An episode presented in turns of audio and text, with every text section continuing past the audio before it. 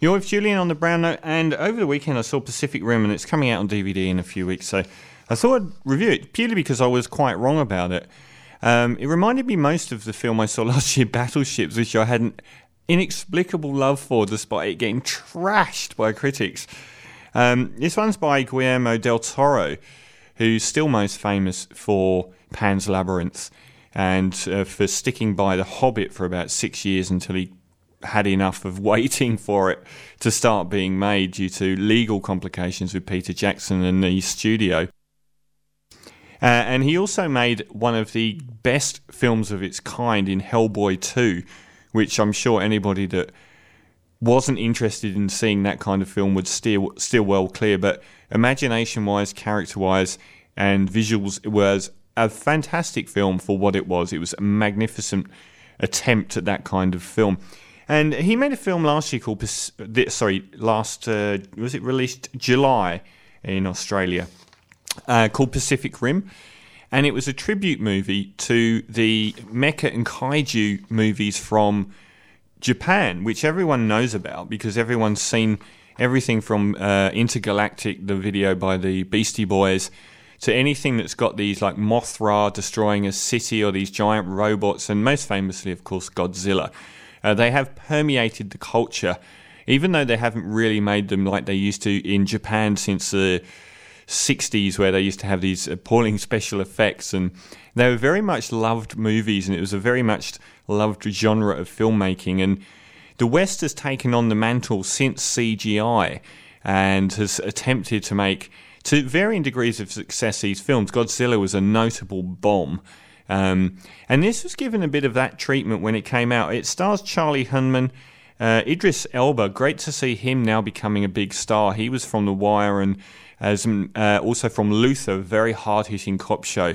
Um, and he's he's always excellent.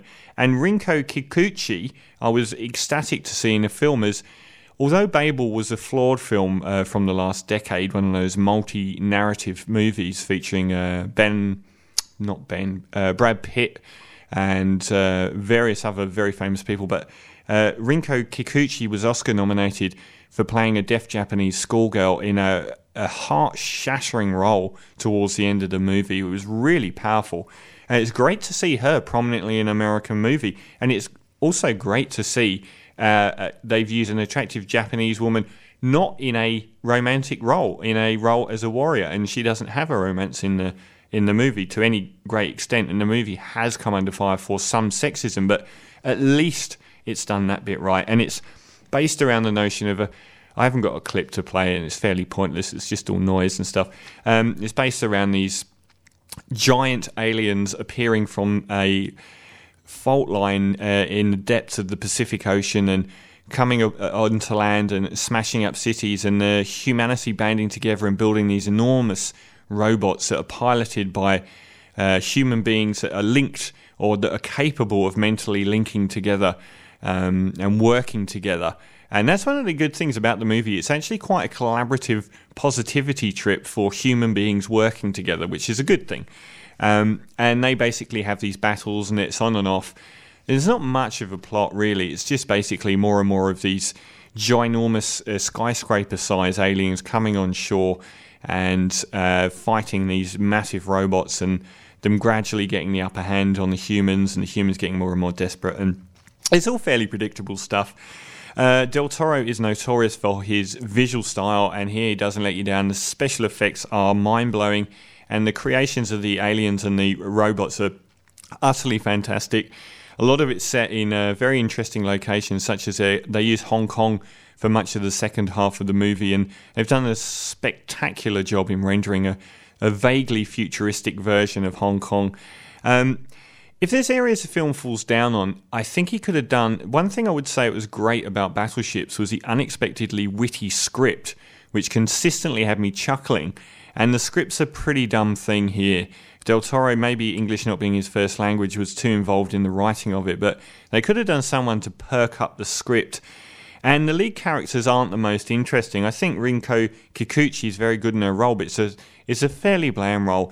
Charlie Hunnam is the lead actor in Sons of Anarchy. I've always thought he was a weak link there, and I haven't seen it since the first couple of series, so maybe it's changed. But he's definitely the weak link here. If I think of other macho, gung ho actors trying to sort of portray a character like this, and I think of someone.